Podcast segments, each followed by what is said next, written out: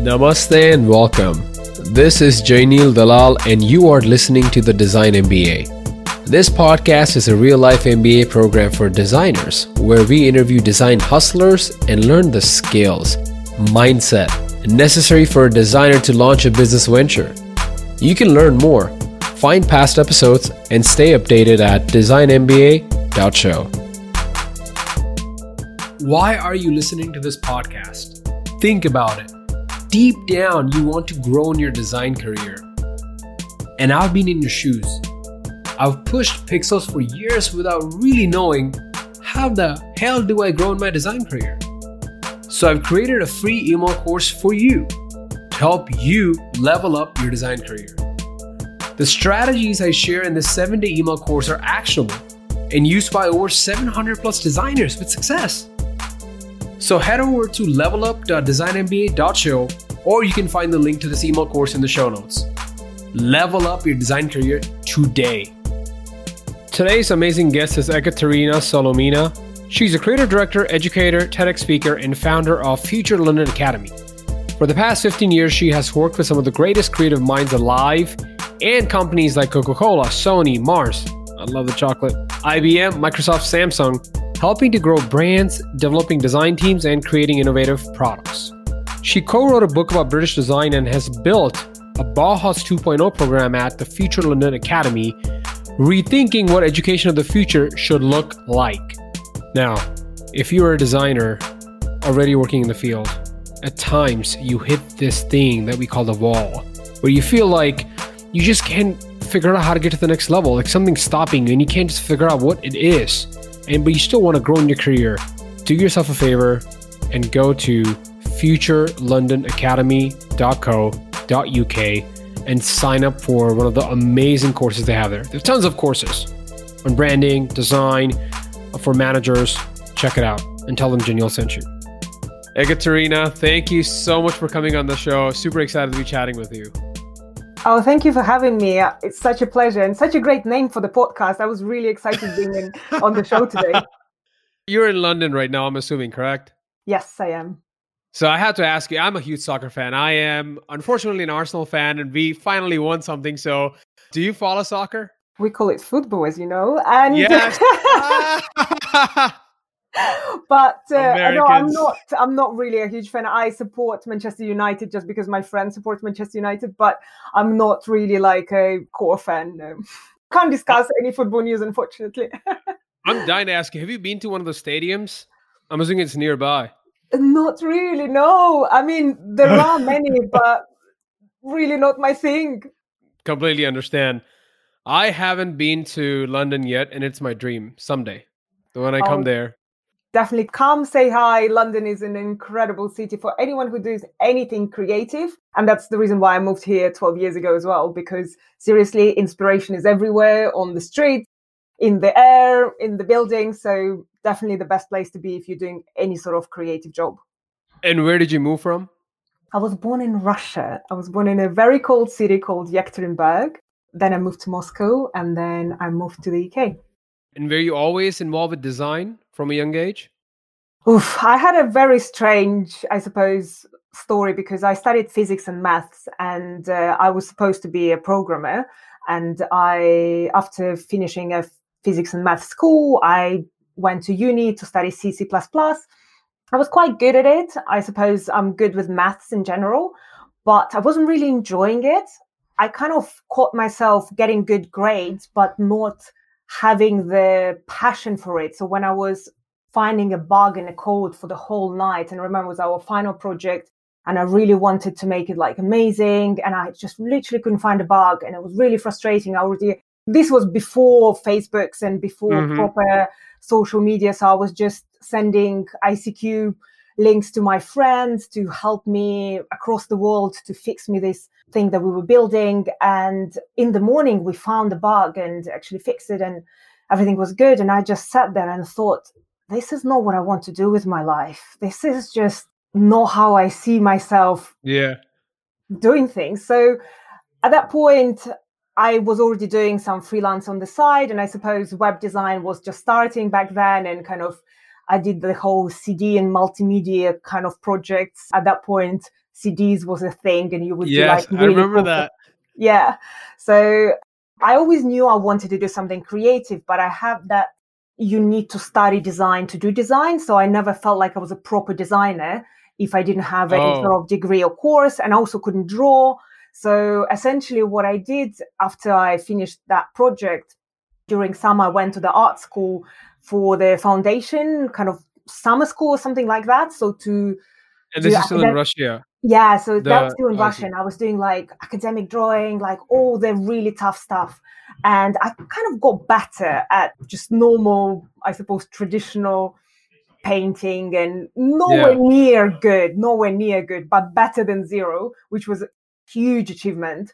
And that kind of gave me confidence that actually I can potentially have that as a career.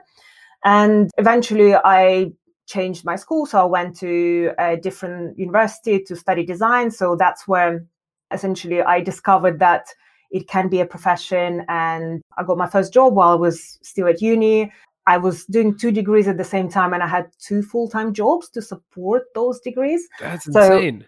Yeah, that was quite fun and definitely I enjoyed every single day of it. There wasn't, it was hard. I think the longest I went without sleep was five days, like zero sleep, maybe 30 second naps here and then, but uh, literally oh my no, God. no lying down. And it was still fun. I think I was young. I just wanted to do it. I was so passionate about design. And that's how I knew that's the right thing because never ever for a second I felt like I'm exhausted I just wanted, sometimes I was just tired physically, but I would still want to do design. I would still have ideas. I would still draw. I would still do things. Like I could do it all night and day long. And that's what I thought, well, it's clearly what I like doing. So why would I do something else? Eventually, I, after I graduated and kind of because I already had some experience, I worked in a couple of different companies. And at that point in Russia, design wasn't a thing yet. So no one mm-hmm. actually knew what branding is or graphic design. Design was one thing, and that involved advertising, that involved branding, web design, everything was just design. So I actually was very lucky because I worked in very, very different places. I worked as an art director in an advertising agency called Lowe, kind of big international agency doing TV commercials. I worked mm-hmm. in a digital design studio doing websites and i think that was just just the beginning of apps era and then i also worked in in branding and creating identities and again no one ever questioned that these are kind of three very separate areas so when eventually i moved to london i actually had, why did you move to london ooh it's an amazing city. I always wanted to live in london. Okay. as, as, you mentioned at the beginning like you just have that thought even though you've never been there you know kind of what the city will be like. Yeah. And uh, i when i was i think seven years old or something when i was very young i'm a big fan of winnie the pooh so I was reading okay. The and obviously he was English and he lived in the forest, and uh, all of these things just sounded magical to me. So I always knew England is my place. So when I was actually graduating from school and my parents asked me where I want to study, I said I want to go to Oxford. And they're like, oh, you can't really go to Oxford. You actually have your local uni and that's your own option. So we were more asking like, do you want to do physics? Do you want to do math? Do you, like these are your options. It's not really about Oxford. So only later I learned that actually you need a lot of money and uh, a lot of connections to actually get into good schools, uh, which eventually I managed to get. And again, I suppose we all can get what we want. Some people get it early in their life, some people get it later in their life. But if we all work hard and towards our goals, we can get there. It's just if we were starting from a bit of a further start, then it will take some of us a bit longer to get there. But it's all possible. Yeah. And I'm jealous of you for the record because I suck at math and physics, like the differential equations and stuff. Oh my lord that will give me all the nightmares. So you're coming to now UK, and you did you end up going to Oxford or going to a university here for design? no, I wish. Well, because that's a lot of me, degrees then. Yeah, I think I went to University of Hertfordshire, which definitely not the best university, I have to say, for design. But it was a step up from being in wherever I was back then. And for me, the goal was to move to the UK. So actually, it worked out at the end and it gave me space to experiment and find a job. So I managed to do the exchange program. So I only came for the last year. So I graduated here. And that's essentially was my kind of a third degree. So at wow. that point, I found a job and started working and essentially i had to start from the very beginning even though in russia at that time i already it felt like i had a career now that i look at it maybe it wasn't that long of a career but when you're young everything feels like you already achieved everything you could and you're yeah. so amazing so it was very hard psychologically to start from the very beginning again and having like a some sort of job not necessarily the one that you enjoy but at least i was doing design at least they provided me a work visa so i could stay in the country so again i started bit by bit bit by bit building my career back and it took 12 years and here i am yeah wow I struggled just to manage to get one degree, and my parents are very thankful for it. And then I'm, I'm hearing you got like three degrees. So you built your career up after 12 years as a design director things are going well, life's good, and suddenly you're like, I'm gonna drop all of this and start a school. Like, what was going through your head? Yeah, it wasn't really a sudden moment. I feel like every time anyone tells a story, it all feels so logical, but in the middle of it, it never feels very, very logical or makes any sense. So I, at that point, I finally I got to better jobs, and I actually was working with Michael Wolff, the founder of Wolff Olins, incredible person, human being, and my big hero. He's now, I think, 87 years old and, and is just an amazing brand legend. So for me, working with him gave me a lot of perspective for what design is and what branding is, what industry is. I also worked uh, in a couple of really great companies and again i learned from a lot of people there and lots of agencies that we collaborated with so suddenly after all these kind of years of not being in the industry, I suddenly was in the middle of it. And I had lots of connections. I met lots of people. I worked with some of the most incredible minds and I kind of was in that community of designers in London. And I realized that there are other people like me who potentially would want to have that access, mm-hmm. who were essentially me many years ago, not yeah. having a single connection or not having access to all these incredible talented people and their wisdom and their thoughts so originally we just wanted to build a place where you could get inspired from the actual people who are doing things mm-hmm. so that's how we started seven years ago. And it was a side project. I still had a full-time job as a creative director. And it was just a thing that we wanted to do with my former colleague. And we've started running these one week programs that people will come to London from all around the world.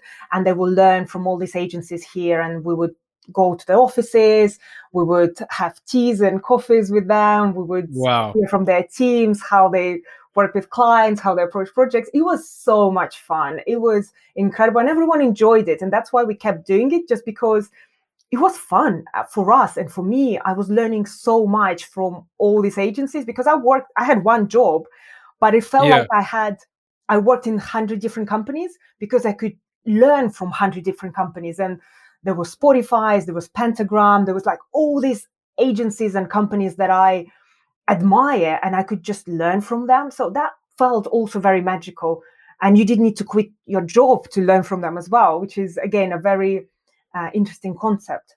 So eventually it started growing and growing, and it got to the point where it couldn't be a side project anymore. And at that point, I quit my job and started doing it full time. Wow. We grew a team. And from there, I think it took over because we started having clients who would come to us and say, This is amazing what you guys doing. It's a completely different way of learning. It's very immersive. You learn directly from the industry. Can you do something like that for our team? We have, I don't know, 15 people and they want to learn that way. They don't want to go to a boring course or something like that. Yeah. So that's how we started growing with more clients. And now we work with some of the most, again, amazing companies. We work with Mars globally. We work with TikTok. We we had Ministry of Thailand who would send oh all their ministers to learn this way at Future London Academy. So it's amazing where this kind of original side project took us. So eventually we landed to this new executive program for design leaders that I'm sure we'll talk about today, which is essentially a new stage in everything that we are doing and came from my personal frustration how difficult it is to be a creative director or at any senior position in the creative industry without understanding the business side and all the other things that you, you want to learn. So, Future London Academy at the grassroots level is basically to level up designers who are stepping into leadership positions who may not have had exposure to get MBAs or talk to business. And once you launched this program in the early years, did you ever think about raising venture capital or some kind of funding, or why did you decide to keep it bootstrapped? It never even occurred to me. I have to say, I think growing up in Russia, we didn't have credit cards. It just, they didn't exist. The concept of borrowing ah. money did never existed. So whenever and actually, I had one business before starting Future Learn Academy. So I tried to create a design agency, which was a completely different story. And it was a fun experience and definitely learned a lot from that. But even then, it was always saving up money and using your own money. And wow. uh, with Future Learn Academy, I was lucky to have quite a good salary at full time job. So I saved enough money before quitting my full time job to make sure that next couple of years can be successful. And I didn't need to stress about like making money immediately or making a lot of money money immediately we were already profitable at that point so that wasn't an issue. I think with any service based models i have to say bootstrapping is always the best because you always generate money that you can put back into business. It's mm-hmm. a different story when you need to build software upfront that again requires a lot of labor and you can't have an mvp before you actually build something. So you yeah. need you need to pay salaries you need to pay top people. We were much luckier because our model is is very different so now you're trying to get all these, you've got like 200 plus speakers now from some of the top companies in the world. I mean, but starting out, you're trying out this new model. How did you convince all these speakers or all these teachers to come on board and teach at Future London Academy? Were they getting some kind of equity model? Do they get paid? Or was it just like, this is the vision and we want you to come invest in it? Sure. So when we originally started with these one week programs, as I said, it was a fun side project. So at that point, I was just asking essentially my friends in the industry because, as I said, I built a good network back then. And uh, I was just asking people that I knew that I interacted with or worked with or their friends or whoever they could recommend to be involved because I knew the value they can bring. And I was surrounded by people who were up for it. And some of them had fees, some of them wanted to hire talent, some of them, again, they had different reasons for doing it. Some would just really wanted to meet these people from around the world and just see what they're like and ask them questions. So there were different reasons. And I'm obviously super grateful for these first agencies and first people who believed in us when we didn't have a company, we didn't have anything to prove that this will be an enjoyable experience for either side. And somehow they agreed to host people in their own agencies, to give people teas and biscuits and spend their time and be nice. generous with their thoughts um, and very open. And that, I think I suppose that's another thing that was very unique from the beginning. And with all the programs that we do, everyone is very honest because we always run experiences for very very small groups, which means okay. that it's not a conference where you're in a stage in front of 2000 people and you try to be your best self and like only show the, yeah. the shiny case studies and how your life is amazing. Suddenly you're with the peers who have similar years of experience as you and challenges they have are very very similar to challenges that you have in your business. So there is no reason to to lie or to hide and actually people get suspicious if you only share your successes. So ah all our experts and speakers and mentors started sharing their failures, their challenges, how they work with clients, how they something didn't work out very well and how they got out of it. And that one made it very real and very honest. And sometimes we have to sign NDAs and all the things that essentially they share, we can't share externally. Oh, and that's okay. fine because that learning happens in everyone's head and you you go away with learning. You don't go away with a piece of information you're going to use somewhere. It's more what you learn from that and how you will apply that in your own business. But I think the new program, which is a year program, is even a level up from that and kind of how we learned from all these years of experience of what does it mean to learn from someone and how we can build a holistic program from that. That was a fun journey as well. So let's just talk a little bit about the different offerings. So you might have to correct me if I get this wrong. You have the corporate training, which is if companies want you to come on site and custom tailor a program for them, you've got that. Then you've got the short courses, which might be about branding or design, just like a short one week or two week courses for people to come in.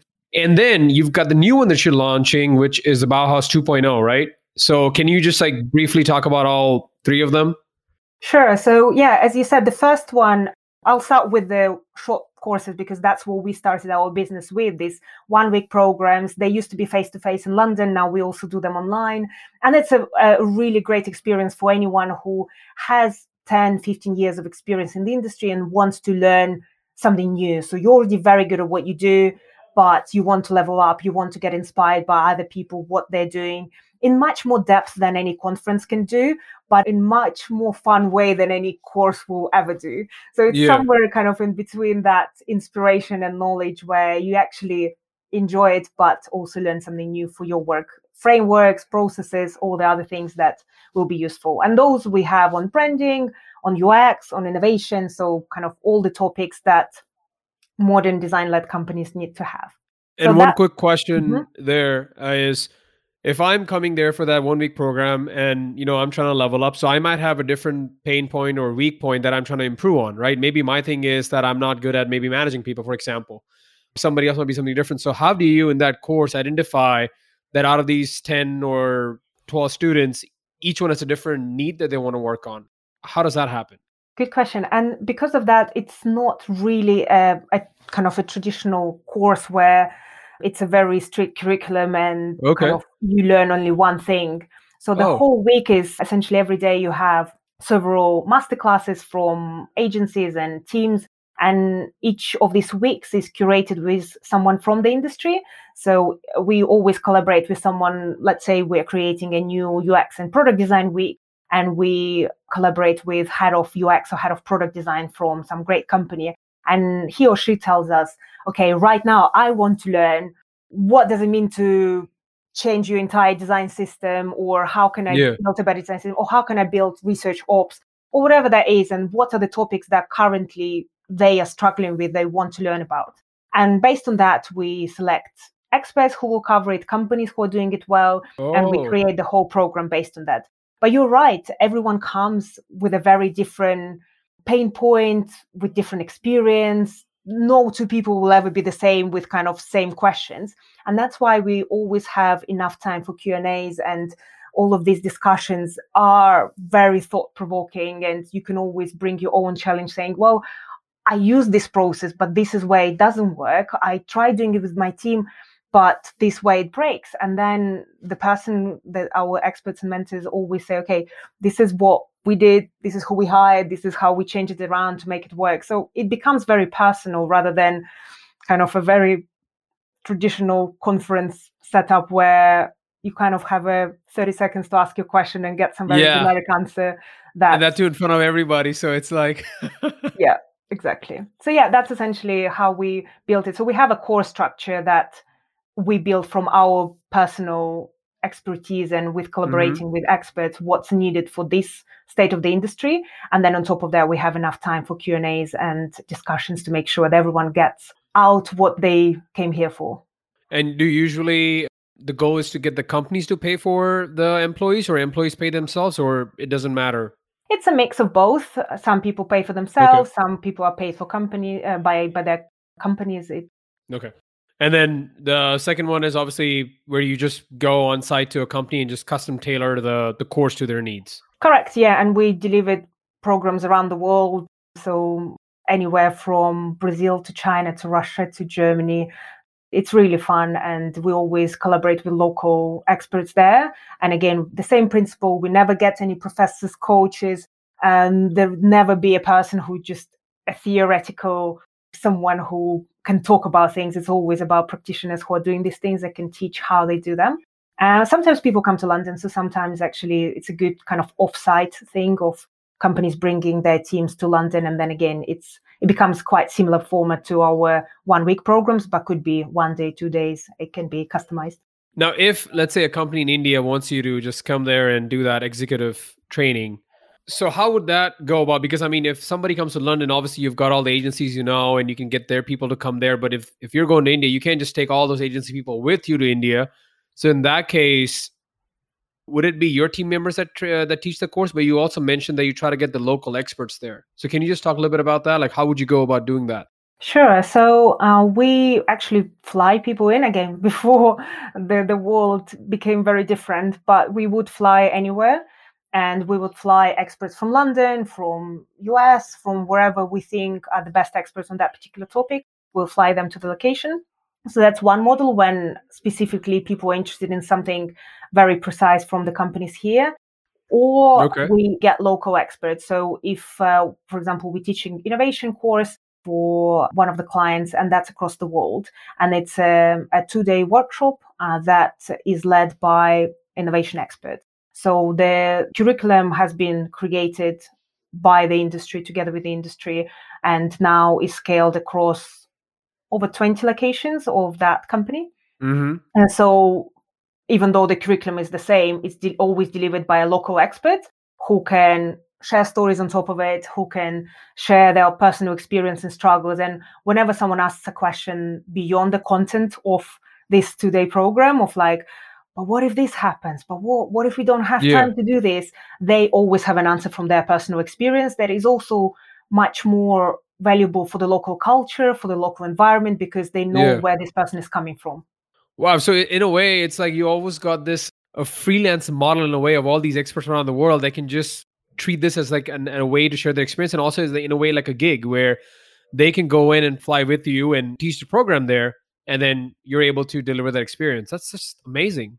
I don't think we invented anything new there. I think companies like McKinsey and all of like the whole model of having associates, I think that's essentially what it is. You have associates around the world who are experts in their fields and you just collaborate with them when when you need to and all the other time they they're crafting their their expertise, they're working on their own projects and that's how they always stay up to date. Wow. And then the final one would be the big upcoming one, the Bauhaus 2.0. Yeah, this is something that I just can't wait to start. It's something we've been working for the past couple of years on, and it came from my personal story as well as stories from everyone that came to our previous programs. Essentially, when you have at least 15 years of experience, you usually get to a certain position or a title, job title, whether it's creative director, chief creative officer. Yeah. Essentially, you are now not just doing design, but you're also in charge of people, in charge of making strategic decisions, business decisions, or you might be running your own company as well. And again, now you need to understand operations and finance and everything else. And you suddenly realize that you have that gap in your knowledge because you've been learning everything about design all these years and yeah. yes you pick up things about management and leadership as you go but you never had a proper structured approach about it and i personally found it very difficult to understand all financial terms to talk to the finance team in the way that they will understand as yeah. well as make the right decisions on behalf of the company because you need to not just think about the, the design side of things, but operations and business strategy and everything else in a bigger context of the company.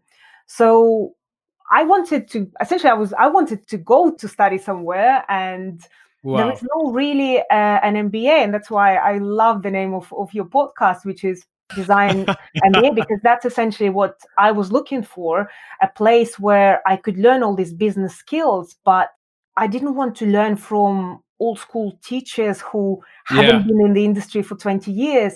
And also i didn't i'm not planning to build a traditional business either. So i want to learn how to run creative businesses. I want to understand how to run tech and innovative businesses and same as everyone who i spoke to.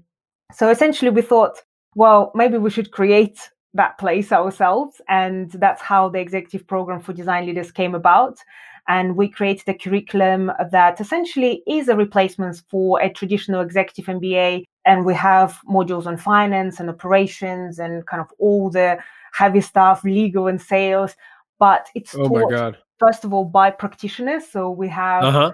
the legal team of FICE talking about legal. We've got uh, people from Spotify talking about accessibility. We get finance people from TransferWise talking about financial control and finance. So all these topics you you learn actually from people who are doing it in modern, innovative, design-led companies.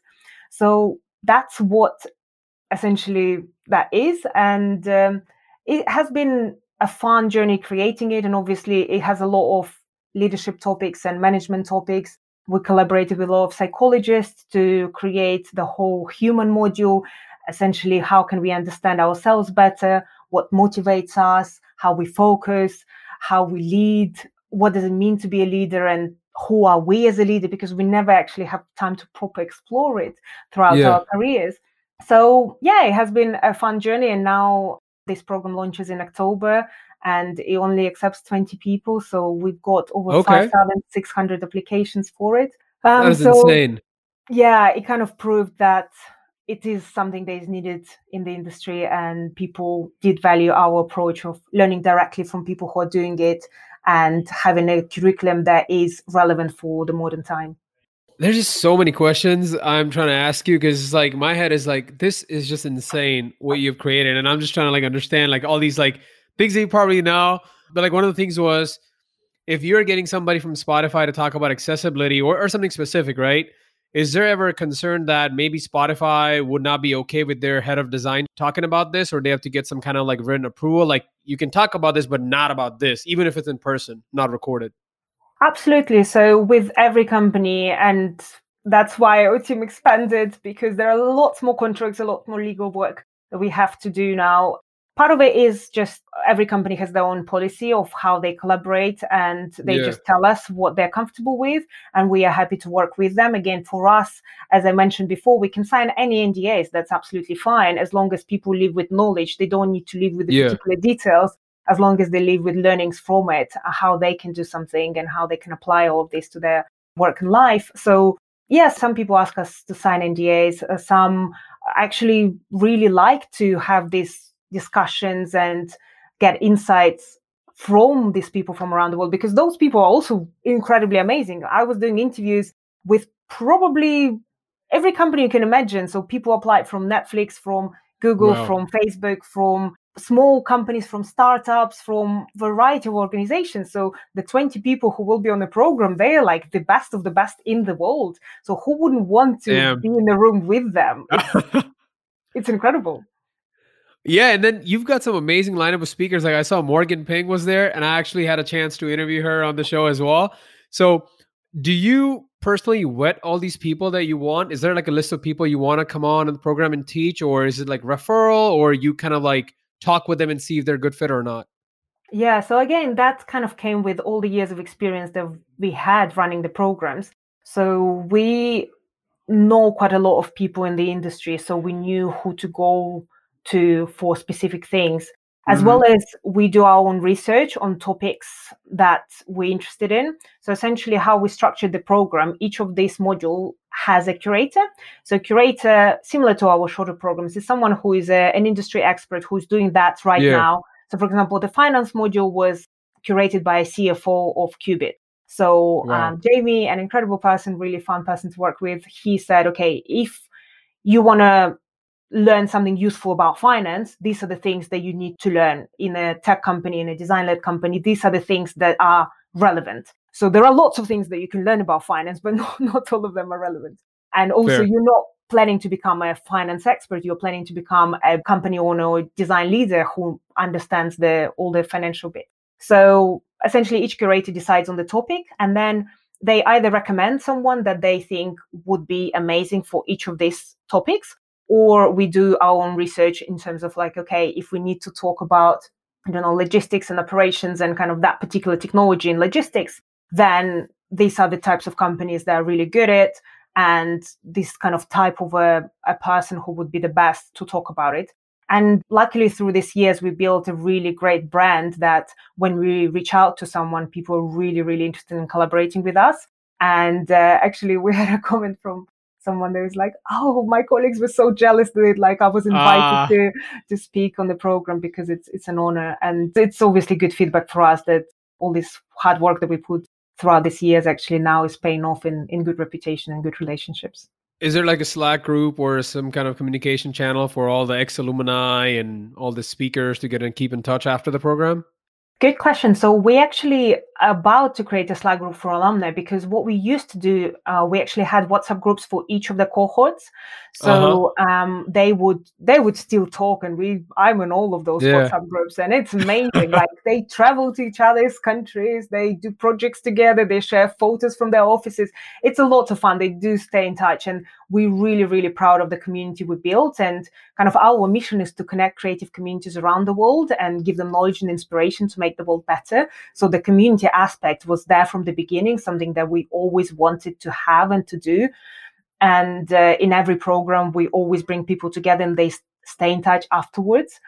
And especially for this year long program uh, inspired by Bauhaus, that's even more important for us to make sure these 20 leaders, they rule the world and they do great things together because they will be taught and mentored by the best, best, best in the industry. So obviously they will have powers to do great things.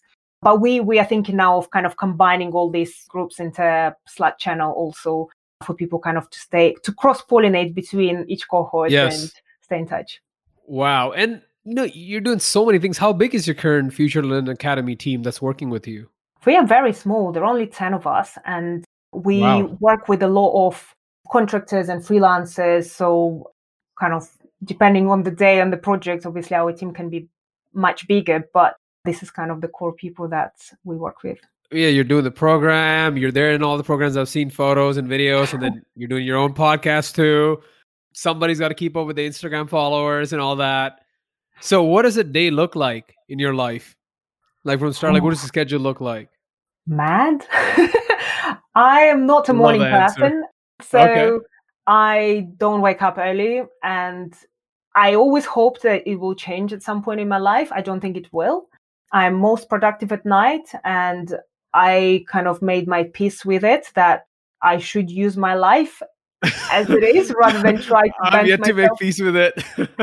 and actually I now structured my day. So we when we were all kind of working normally, our workday was 11 till 7. So that way, the team could avoid traffic. So you kind of come in without being squeezed on a bus or on a train for 11 o'clock. Have you kind of, and some people are morning people, so they would go to the gym and do all the things beforehand. And again, they come very fresh at 11. And 7 is not too late to kind of finish the day as well. So, and again, we're very flexible. Obviously, if someone wants to shift their hours or days or anything, that's absolutely fine. And now, obviously, it's even more flexible with everyone working from different places so in that sense i prefer to come in just a bit earlier.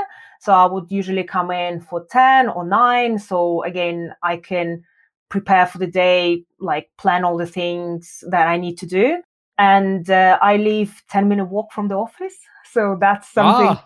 the biggest i think the best decision i've ever made in my life probably is moving close to the office. Because I, I work late and i it was just wasting too much of my time on the trains and taxis and all these things. So when I moved close, it just became such a nice experience of coming to the office and going home. It just no stress. You come fresh. You still yes. have your energy to do anything you want. So yeah, it's just it's amazing. So I come in like nine, ten, and prep for the day. I always start my day with a coffee. I I can't survive without coffee. And uh, we are based at WeWork, so we have incredible barista here, and uh, again, he makes good coffee. So my day starts with that. I check emails, uh, so I try to check my emails not more than three times a day. Okay. So that's another thing that really helped me to keep my sanity. And I'm if something obviously if it's it's a special day that we're waiting for something or something big is happening, I might be checking more. But in general, I keep my kind of emails in in these batches. And uh, in the morning i'm usually either morning or evening i will be replying. And during the day i might have another check-in just to see if something urgent came in. And then it would be the day with the team. Mondays we have team meetings so we will discuss our plans and then keep working. I think every day can be different. Fridays I usually keep for meetings. So my Friday, I'm mm-hmm. usually out the whole day or on Zoom the whole day, depending on the situation, and uh, try to just yeah keep calls after calls.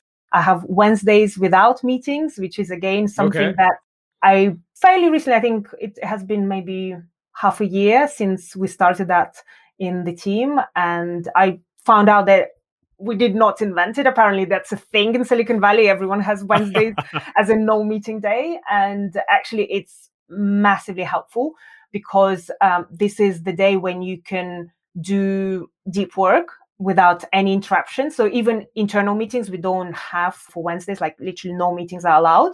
So whatever you need to do, whether it's a big one day thing that you need to dive in to, you can do that. And it keeps you, it also resets your mind quite well because you're constantly between the things yeah. other days. While Wednesday you can actually focus on one thing, which is great. And yeah, I usually finish, um, I try not to finish too late, but I would finish maybe around 8, 9 p.m. And I'll have a break uh, and then go home and sometimes I would work from home afterwards, like from 12 till 2. Now I'm trying to sleep a bit more, so I might finish at 12. But um, yeah, it depends on the day. And yeah, sports very important. I do also every day, I do sports at lunchtime. I don't have lunch. I feel too sleepy after lunch, so I never have lunch and I actually do sports instead. What sports do you play? Everything and anything. So I do oh. Muay Thai, I do really into rope skipping, which became okay. a recent thing. I do all sorts of dances. I used to be a dancer when I was young, so I keep doing now all sorts of anything from street dance to like seriously cheerleading, all oh sorts oh of God, strange insane. things. And then any sort of exercise, spinning, running, yeah, anything. I am a horrible dancer, and last year I think I spent about a year just to get a little bit decent and I joined some hip hop classes and some salsa classes and just trying to like work on the beat and trying to like figure that out. it was That's insane. so cool. Did you like it? It was fun. I think uh, what I found out through that was salsa was not my scene just because I mean the way it kind of works is like as a guy you have to know how to lead and then if you're not good then nobody wants to dance with you. But with hip hop it was this like individuality like like individual contributor kind of type of role compared to design where you're not relying on somebody you have to work with the team but like you're doing you and then it's like the classes where like a mix of zumba. So uh, i think i found that really enlightening and really just cool thing to just hang out around. Oh absolutely. I think everyone needs to find their own activity and people who say that they're not like active people or not sports people they just haven't found their thing seriously. Yes. there are so many things you can do. And yeah some people are just prefer yoga and pilates some people prefer dancing some people we have like proper circus classes in in my gym as well. So you can do trapeze as well which is mad. I tried a couple of times got lots of bruises but it's fun and it's something different. And seriously there are so many things everyone can do that i would encourage everyone to just search for weirdest classes and exercises they have in the area and just try everything. No absolutely i agree with you. One of the things i remember in one of your courses was um, and these are just some offhanded questions i'm just that's coming to my mind one was that you take part of the cohort to California and have them interact with the VC firms. Can you just talk a little bit more about that? And part of it is because I'm always curious about the VC scene. So I'm just kind of curious, like, how did you reach out to the VCs and build this out? Sure. So you're talking about our this executive program for design leaders inspired by Bauhaus, and essentially each module of that program is built around certain topic. And for those who haven't been on our website and don't understand what I'm talking about, so it's a year program, but it's split into five modules. Uh, each of them is two weeks. So essentially, you don't take the whole year off. You only travel for two weeks at a time. Okay. And then one of the modules in is, is in California. It's a one week module, and uh, that one is particularly focused on startup and VC ecosystem. And that one obviously came. It was a part of the kind of how we thought about what skills creative directors and business owners and anyone who works in innovation design and technology needs obviously they need to understand the whole ecosystem yeah. and everyone or majority of us will either have to raise money their companies might be acquired they might sell their companies or they might be in the companies that will merge or will be buying other companies so we will face one sort of scenario most yes. likely during our career which is means acquiring, being acquired, or investing or being invested in. So that's very important to understand what the relationship is like, what the, the scene is like, and what VCs are looking at, what big corporations are looking at when they are acquiring companies or investing in companies, as well as what does does it look like for startups to be acquired yeah. or merged. So we build a curriculum around a brief of acquiring a startup. Ah. Uh, so essentially, during the, this week, the cohort will need to acquire invest in a startup, and they will have a brief uh, from one big company. I won't name it yet, but it's a big tech company that mainly focuses on uh, B2B software. So they acquire a lot, a lot of startups. So they will be giving a real brief of the company they or type of company they're interested in acquiring. And the, the task will be during the week to meet lots of startups. And by that time, the cohort will already have the finance module, so they all yeah. they'll understand what to look at, as well as throughout the week they will be meeting VCs and meeting angel investors, so people who constantly invest in startups. Can I ask a few names? Can I ask a few names of which VC firms or angel investors, if you don't mind? I will keep it a secret for now. Okay. Just, yeah, uh, we will be announcing it very soon. So maybe by the time the podcast comes out, we already have okay. all the information on the website. But let's put it that way. There are very big, well-known names involved there that uh, I personally can't wait to meet and learn from because and, and how did and, and I'm just if I had to like dig into detail, like how did that interaction go? Like, let's say I'm just gonna pick a name, like let's say Accel VC firm. If you were to get them on board, how did that conversation go? Did you already have a contact in the UK that connected you with them, and then you pitched the idea? Like, how did that whole thing? How did you make it happen? So that's another great thing about all these seven years of our work that we built incredible global network.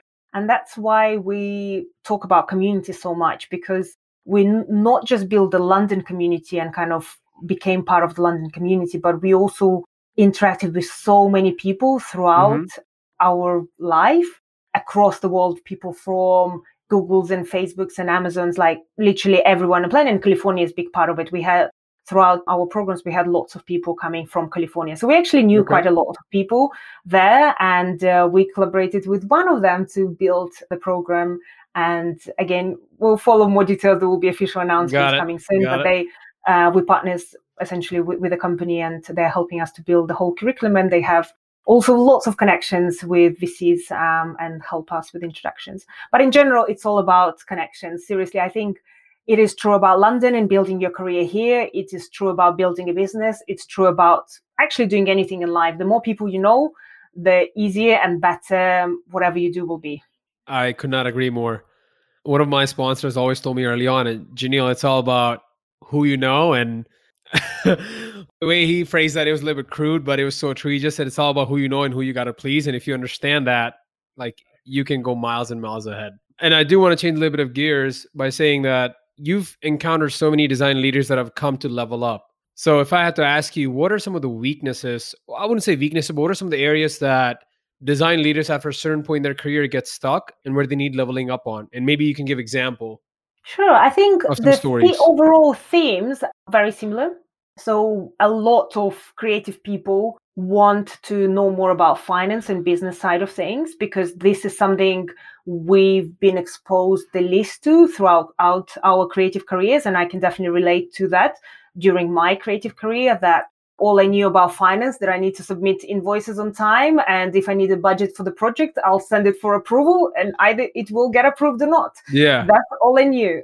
And uh, when you get to a higher level, you need to have much more strategic conversations and you're part of the budgeting teams and this is where you like you either don't understand enough what's going on and you constantly feel like you don't want to sound stupid so sometimes you don't ask the questions sometimes even when you ask questions the answers still don't give you the yeah. full picture of what what is this budgeting process and what all these different words mean and uh, so one is like just understanding lots and lots of business things that now are more than ever important for creative leaders there is this whole conversation about how design is now getting to the C level, the idea of CDO, chief design officers, the yeah. idea of, again, McKinsey report, where design led businesses outperform any other type of organizations by 200%. So it's like all of these things that now proven that design needs to be at a top level, but a lot of people are not equipped with everything they need to know when they are at that level. And some people, again, learn as they go And I think that's mm-hmm. always a good way. But sometimes it's more efficiently to just learn from the best as, as fast as you can and uh, uh, make the right decision without making all mistakes and learning from them. So that's kind of finance is one area, finance operations, business side. Another thing is human side. And I think no matter, even if you meet an incredibly wise, successful leader, they will always still struggle with the same things we all struggle with. And mm-hmm. there could be mental things, there could be things about kind of their own brains and souls and everything. It could be about other people and how to build cultures, how to build teams that are performing, that are inspired, that are motivated. So there are lots of very humans, unfortunately, are not easy to to learn and easy to yes. understand. So I don't know anyone who mastered that to the highest levels. There are people obviously who are much much better than others, and it's kind of a, like different grades. I definitely that's the area that I'm the most focused on myself right now. I've got a coach as well who helps me a lot to understand different. Oh, like people. your own coach. Yeah, and that's wow. probably the best. Well, another another very good decision that I've made because and she has degree in psychology so she talks more from like a psychological level of what people think and what people might feel and that helps me to to understand how to build better teams uh, which is great. I've never had a coach. I mean i have had a, a, sponsor and a mentor but not like in a formal capacity as a coach. So what would you say is the difference between like just getting a mentor and i guess working exclusively with a coach? You need both. Yeah that's uh, and i also always had mentors and uh, they're incredibly helpful. I think having a mentor and having a good one, especially having a few one as well, because every mentor is always limited by their own experience. Yes. Um, so having a few people that you can just ask questions, it's uh, it's better than than anything. Coach is more precise, and I don't think it's it's always the right time to get a coach. Mentor, I think it's always like the right time to have a mentor at any stage yep. of your career. Coach is a bit more precise when you get stuck and you want answers about very certain things and you need to like someone to work through those things with you. And for me it was understanding how we can create a better team and work better and not overwork because i'm definitely on the, the hard working side. And yeah making sure that we have great culture.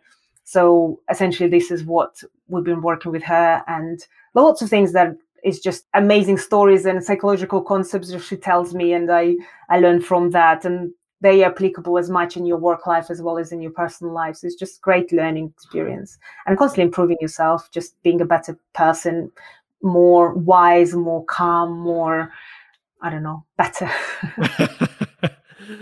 Oh my god. What are some of your favorite books? Ooh, i have many. many. I read a lot actually i don't read i listen to books i okay. don't never have an opportunity to actually sit down and read a book but i'm always walking around i'm like doing things so it's always like audiobooks seriously is great invention because i can listen to them when i'm going for a run i can listen to them when i'm doing something else so a couple of books one that i keep recommending to everyone who especially wants to learn anything or they feel like they could be better at something uh, yeah. and this is Carol Dweck and the book called Mindset.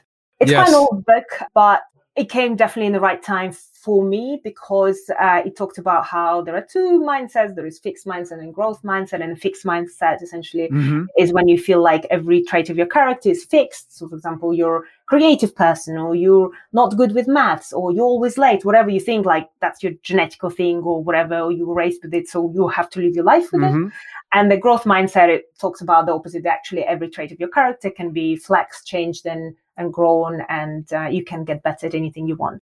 Turns out people with growth mindset achieve more in their lives and have happier and better lives. Yeah. So it kind of made sense to have a growth mindset. That's essentially the premise of the book. And for me personally it was that i was always a creative person. I was always associated like certain things that i was good at. But i for example not good at finance and i wasn't good at i don't know operations and other things that I just never had exposure to. And I always felt that that means I'm not good at them and I will never be good at them.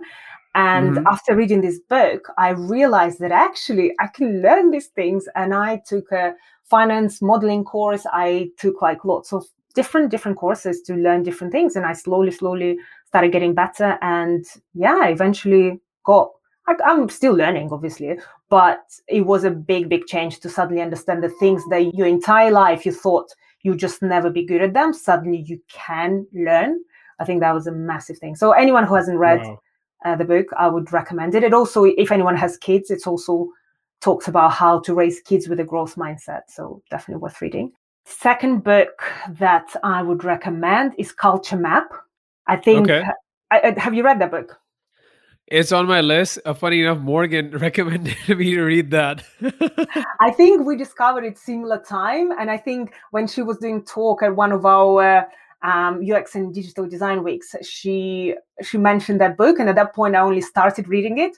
Uh, so I kind of prioritized that, and uh, yeah, definitely such a good book talks a lot about yeah how different cultures are and uh, being Russian, living in the UK, working with international clients, something that I can relate to. And I answered a lot of questions for me. So if anyone listening has a mixed background or moved countries and cultures, definitely read the book because it will help you understand your own culture a lot and why you do certain things certain way and especially when you move to countries sometimes people might see it as a as a bad thing like i don't know. Yeah. Russians are very straightforward for example. But that's a very stereotypical thing. The book actually talks about how russians are not straightforward all the time and actually oh. they're very contextual in lots of ways same as asian cultures.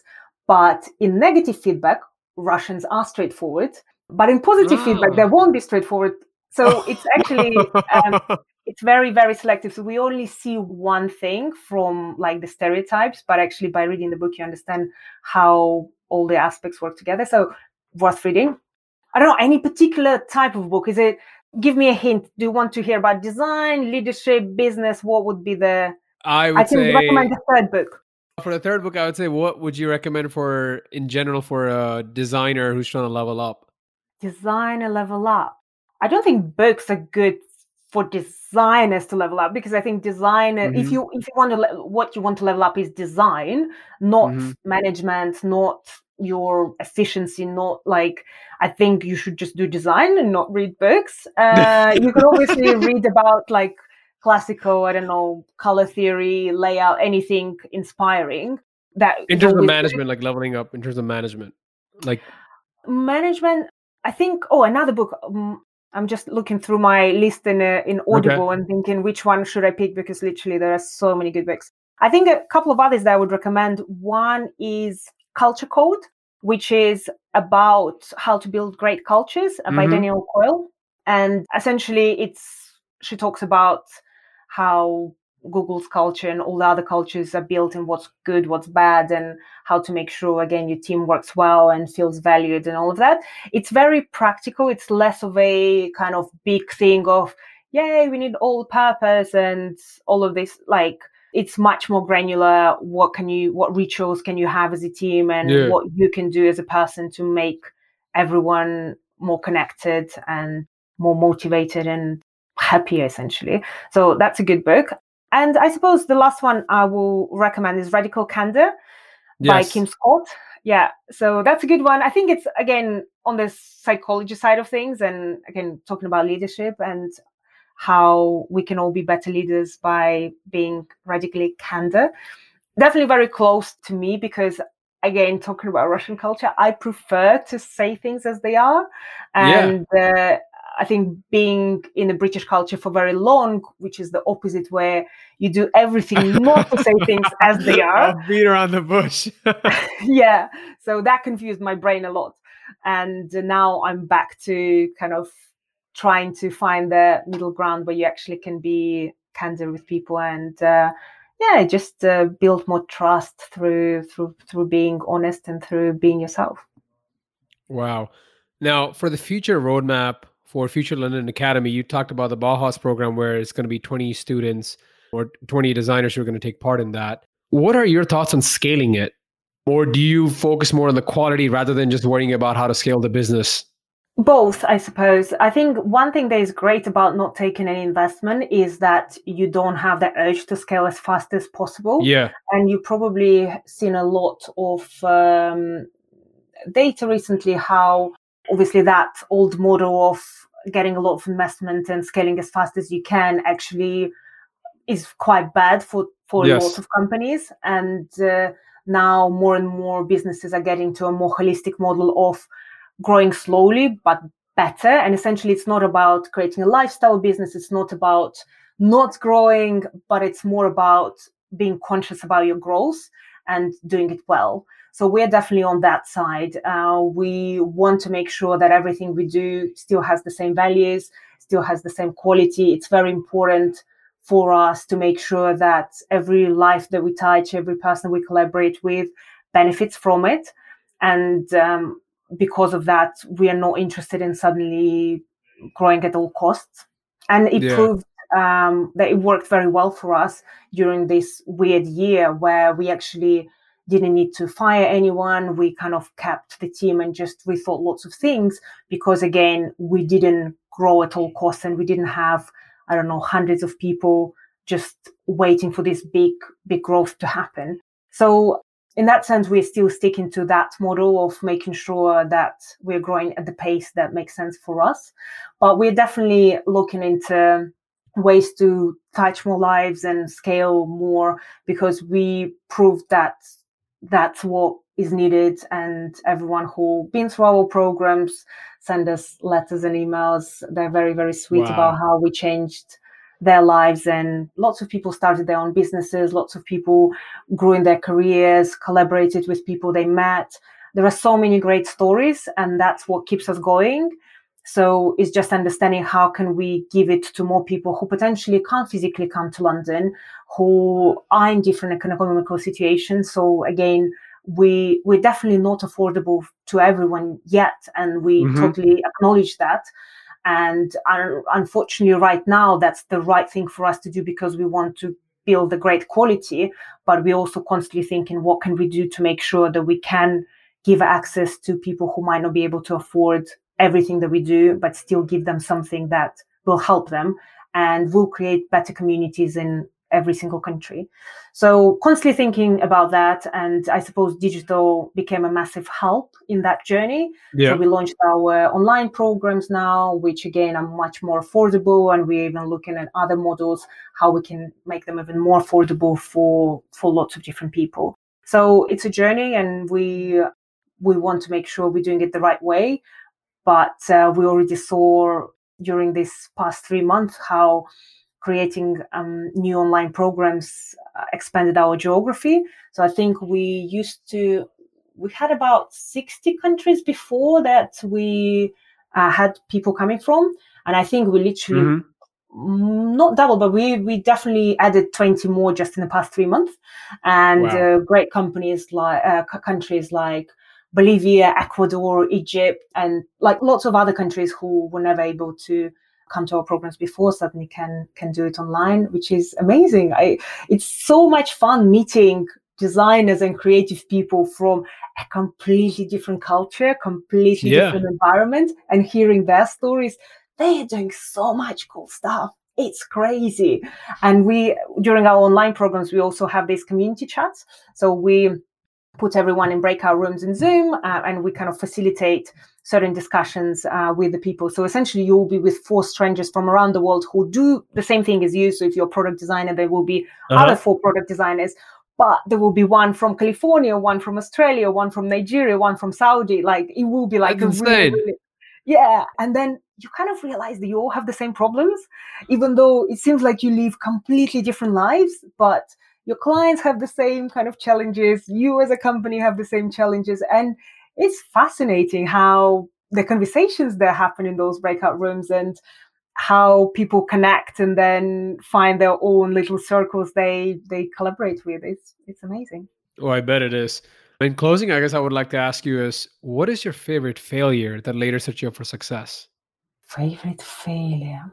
Hmm.